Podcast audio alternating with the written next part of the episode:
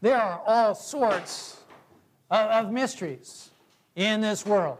And some of those mysteries are good, right? You like to go and, and read a good mystery or watch a good mystery show, and, and, we enjoy those. Then there are other types of mysteries, like who drank all but the last little sip of milk and put it back in the refrigerator? Do you like those kind of mysteries? There's all sorts of mysteries that we encounter in life, and some of them are good and some of them are bad. But Paul talks about a mystery related to the gospel of Christ. And that was a good mystery. And sometimes we think about mysteries, and we do think about them in terms of the, the John Grisham type of books, or the Sherlock Holmes type of books, or, or you know, or a detective show that we might watch on, on television. And that's in our mind when we think about when we think about a mystery. But truly, the idea of a mystery is something that is hidden from our knowledge, something that is hidden from our view. And so, anytime there is something that we can't see, we can't know about, but we know it's there, we just can't figure it out, we don't have all the pieces to understand it or know it, that's a mystery. And Paul says for many folks, the mystery of the gospel was that Jew and Gentile alike would someday be able to have salvation. As we continue thinking about the book of Ephesians in our study of that New Testament book. We come to Ephesians chapter 3 today, and Paul is talking about that mystery. So if you have your Bibles with you this morning, please be turning to Ephesians chapter 3. And as you turn to Ephesians chapter 3, we want to think about Paul's basis of knowledge for the secret that he is talking about. We want to think about the content of that secret or that mystery. And then we want to understand how that is good news for us. So by now you've turned to Ephesians chapter 3. And I want us to begin looking at Paul's words here. Remember, as we saw last week, Paul had been talking about uh, how the Gentiles had been brought into one relationship, uh, one household, one family with the Jews, uh, and our understanding of what a work is in that context. And he's really continuing that discussion here in chapter 3. But now he turns the tables just a little bit and he talks about this mystery. Notice what he says, Ephesians chapter 3, beginning in verse 1.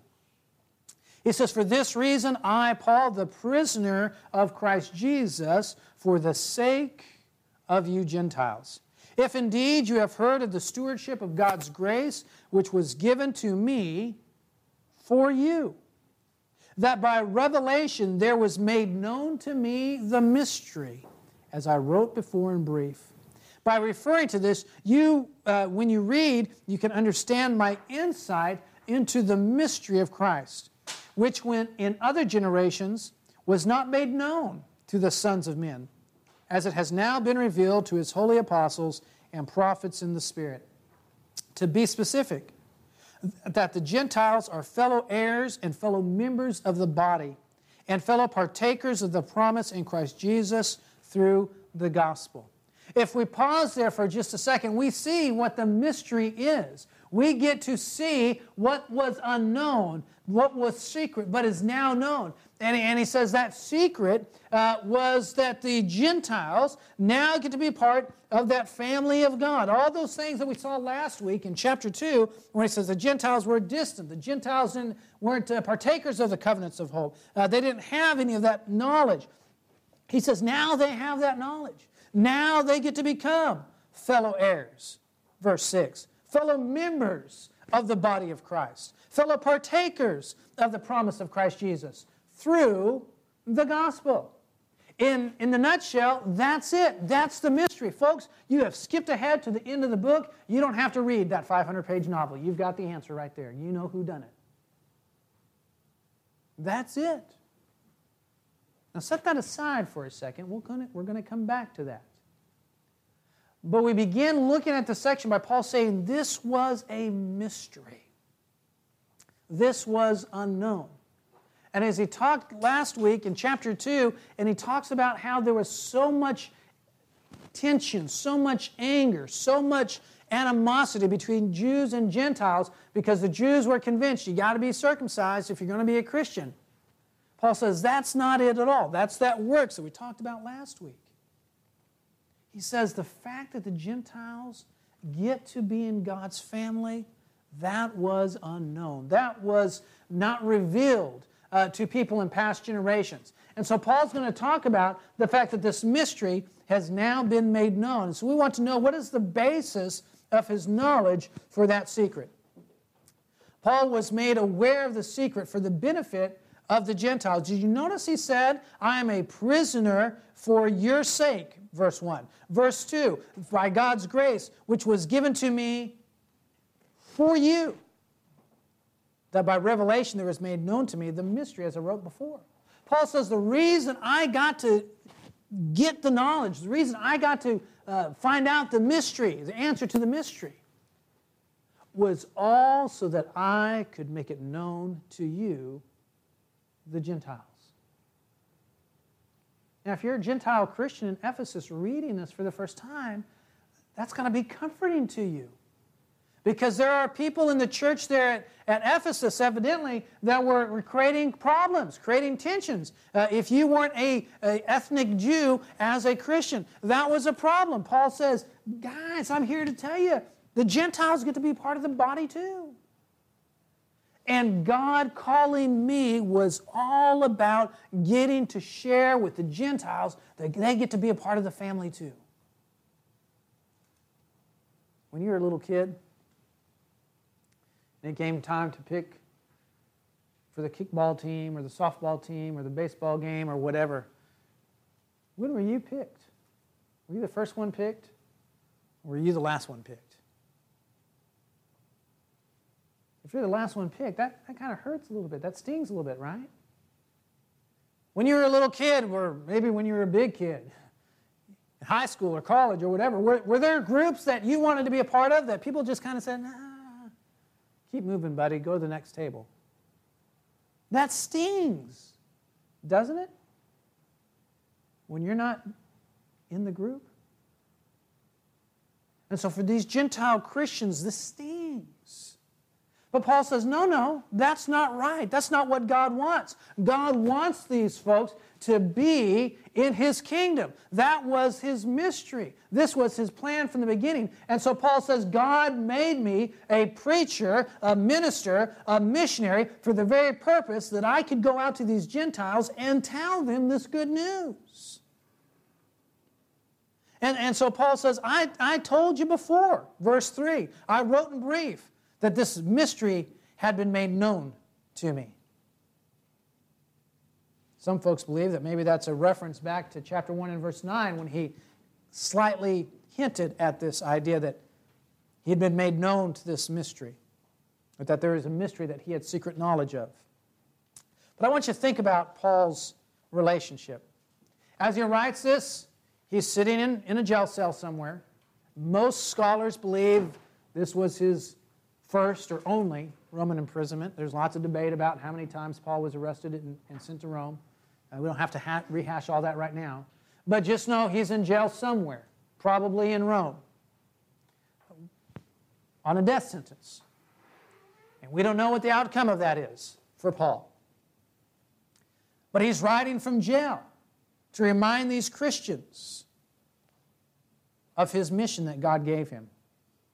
He said it was made known to him according to the standard of revelation. He didn't figure this out by himself.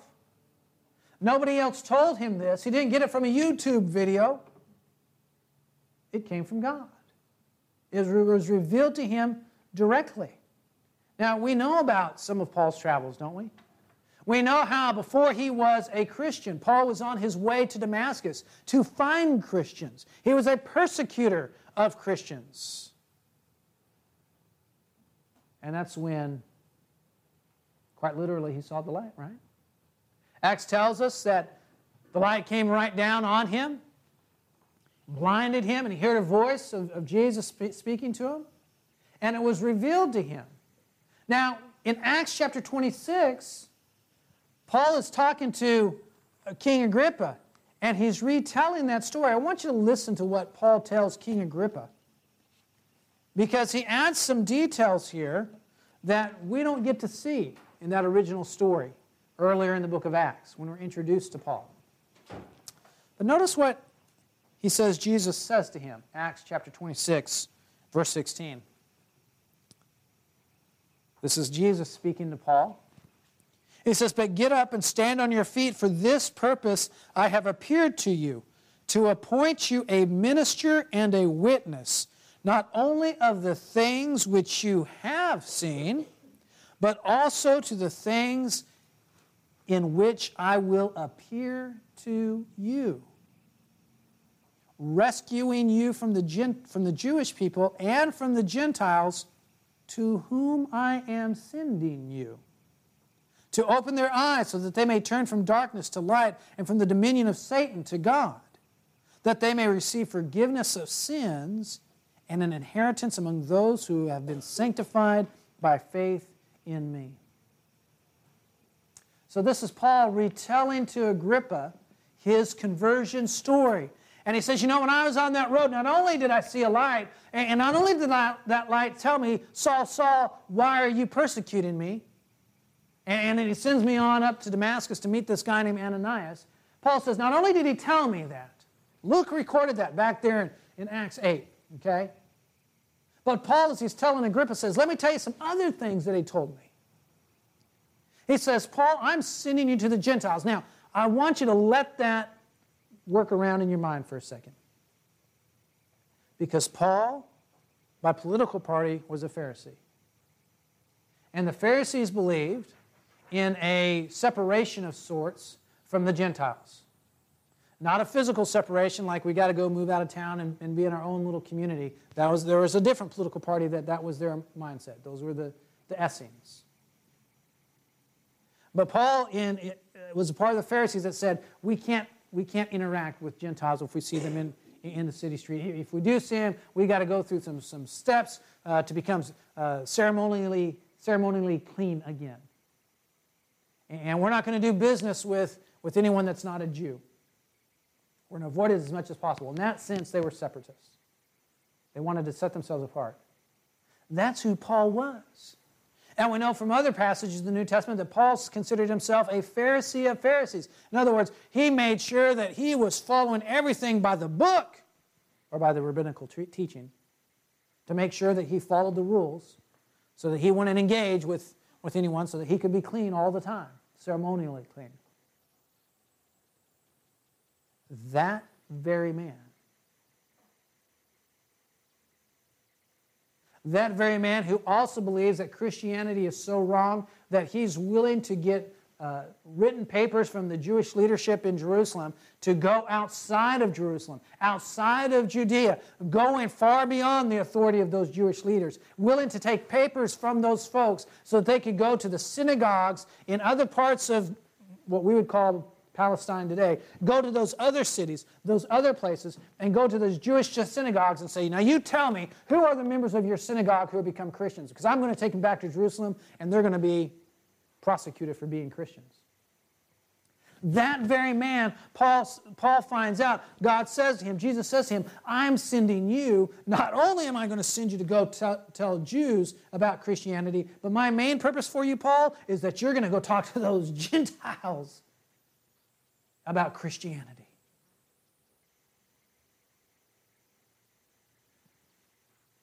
Can you imagine the change in Paul's life? that Jesus is calling him to? To completely turn around his thinking and his behavior? He goes from persecuting Christians to being a Christian that promotes Christianity. That was the change that Paul made. But you see, as Paul's writing to these Christians at the church at Ephesus, he's looking at those Gentiles, so to speak, and he's saying, God gave me this mission so that you could know the mystery. The mystery that you too can be a part of the family of God, that you too can be a part of his kingdom. And he says, This was revealed to me. Now, there are some other things about Paul that sometimes we miss as we read through the New Testament. For instance, in 2 Corinthians chapter 12, verses 1 through 4, we're not going to read it right now, but in 2 Corinthians chapter 12, 1 through 4, Paul talks about uh, uh, other visions that he has had in which he was caught up in a vision into the highest heaven or to the third heaven. And he hears words that he's not allowed to speak. They're so precious. in Galatians chapter 1. And in Galatians chapter 1, verse 12, and verses 15 through 17, Paul talks about how he becomes converted there at Damascus, and then he goes out into Arabia. Now, when you and I think about Arabia, we think about Saudi Arabia, but he's not talking about our map. He's talking about the map of the Roman world at that day. Damascus was on the edge of what was known as Arabia. And so he goes out into the wilderness. We're not sure how long he was there. But there are some that speculate where maybe Paul had some additional training while he was there. Paul talks about his travels, and scholars try to put everything that he says in Galatians chapter 1 into a nice, neat little timeline, and they have a hard time doing that. But the point is, it seems to be that Paul had more than just that vision on the road to Damascus. That there was some additional training, a revelation that he received. Remember, as he tells that story in Acts chapter 26 to Agrippa, Jesus is talking to him then, and he says, I will I am telling you now of some things, but I will tell you, I will appear to you in the future some things as well. And so the point of all of that is to say that Paul had more than just that occurrence on the road to Damascus. As an apostle, he received more and more instruction and vision from Jesus directly. And so all that goes back into Ephesians chapter 3, and Paul is saying the, the source of my information for knowing this mystery is not because somebody told me, not because somebody else whispered it in my ear. I received it from God directly. That is the basis of his preaching. And that's why he's preaching it. So now that we've considered the, the basis of his knowledge, let's think about the content of that mystery. We've already mentioned it. Verse 6, to be specific, that the Gentiles are fellow heirs and fellow members of the body of members of the body and fellow partakers of the promise in Christ Jesus through the gospel. Now skip down and notice what he says, beginning in verse 8. To me, the very least of all the saints, this grace was given to preach to the, to the Gentiles the unfathomable riches of Christ, and to bring to light what is the administration of the mystery which for ages has been hidden in God, who created all things, so that the manifold wisdom of God might now be made known through the church to the rulers and authorities in the heavenly places. This was in accordance with the eternal purpose which He carried out in Christ Jesus our Lord, in whom we have boldness and confident access through him or through faith in him. Therefore, I ask you not to lose heart at my tribulations on your behalf, for they are your glory. There's a lot to unpack there. But as we look at this, here's what I hope that you'll notice. Again, he's speaking to the Gentiles, and, and, and he says, this, this was my purpose. This is why I was authorized as an apostle to go and teach the unfathomable riches of Christ, verse 8. Verse 10, the manifold wisdom of God. Manifold. That's not a word we use very often. But manifold means to have many sides, many sides, an abundance, a greatness there are many sides to the wisdom of God, and we can't understand all those sides of God's wisdom. But he says that in the context of talking about the unfathomable riches of God's grace. The unfathomable riches of God's grace. He says, uh, I was given a commission. That commission was to let the Gentiles know of the unfathomable, the uncountable riches uh, of God's grace. You can't quantify it, folks. It's so great. Who's the richest person that you can think of? Not necessarily in your immediate sphere of people you know. Mean, when you think about people in the United States, I mean, who, who would you say? Warren Buffett? You know? President? Somebody else? I don't, I don't keep track of rich guys. I don't know. I know Buffett and Trump, you know. I don't know anybody else. Kim Kardashian? She's done a lot, right? There, I mean, we can think of people, right? In class, we were talking about people that have special talents, like LeBron James, Steph, Stephen Curry. You know, uh, uh, you know, um, it'd be great to have some of that talent. You know, those people get paid tremendous amounts of money to be able to do what they're, what they're able to do. And I can promise you, I can do the same things. I can. If you just give me a six foot hoop, I can at least try, right? There are people that have riches that we can't count. You know, there are people that, that wish they could know all, you know, Warren Buffett's money. You know, they, they follow Warren Buffett. Does he make a trade deal? Oh, we better go make the same trade deal. You know, sell your stocks. You know, Warren Buffett just sold his stock. their riches can't compare. And what Paul's point is, he's saying to these Gentiles, all the things in your life, all the deeds that you've done, all the sin that you've done in your life, everything that makes you feel like you're not worthy of anybody else, God says, forget about that because my grace is so great, so mighty, so abundant, so rich. My love for you is so tremendous, so wide, so deep, so tall, so encompassing that I can take all of those things and throw them away and not remember them anymore. My love for you and my grace that I want to give you is so great and, and, and so mighty that you can't even fathom how rich my love and my grace for you is. When was the last time you got in a family argument, family fight? Who started that thing? Who started that thing? Was it him or was it her? Was it somebody else? You still got that on your mind, don't you? I'm stirring the pot, trying to give you a great car ride home, right? But here's the point we hold on to that, right? And maybe you've made up since then, right?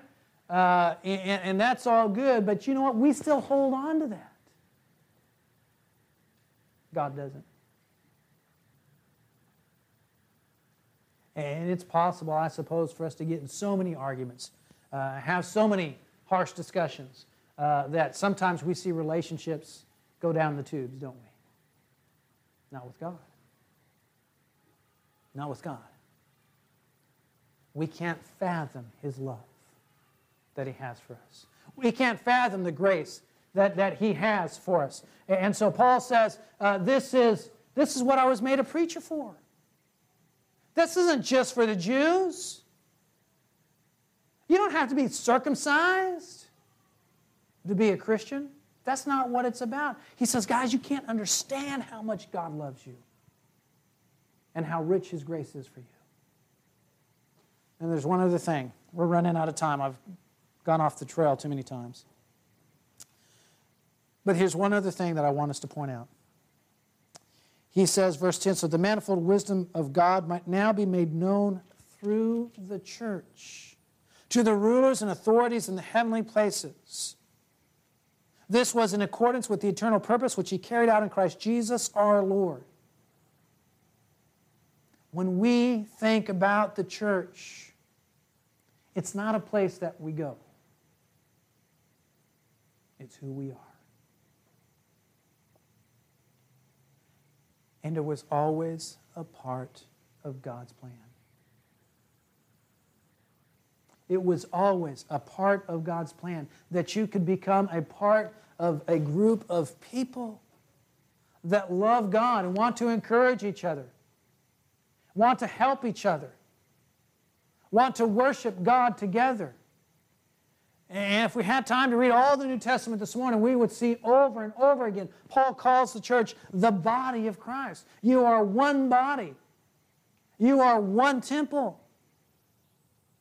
The church wasn't something that Jesus just did because there was a mistake along the way and he wasn't able to establish his kingdom on earth. And, and so let me just do the church in, in, in, a, in a last plan B effort. He says, Paul does here, this was in accordance with his eternal purpose. God's plan from the beginning. is that people who messed up their relationship with God could be in a right relationship with God again. And enjoy His love and His grace. And that those people collectively would come together and form a family. And that family is His church. And in that church, you find love, and you find healing, and you find grace, and you find accountability, and you find responsibility, but you find God's love. That's the beauty of the church. And that's what's here for you. Maybe you're here this morning and you haven't been, been able to become a part of God's church or a part of God's body. You haven't been able to receive or acknowledge His gift of grace to you. You haven't been able to receive His forgiveness of sins, but you can do that now by being united with Jesus in His death, burial, and resurrection through baptism. If that's what you need to do, or if you need prayers from the church for any other thing, we'd be happy to do that with you as well. Whatever your need, once you come. Together we stand and sing.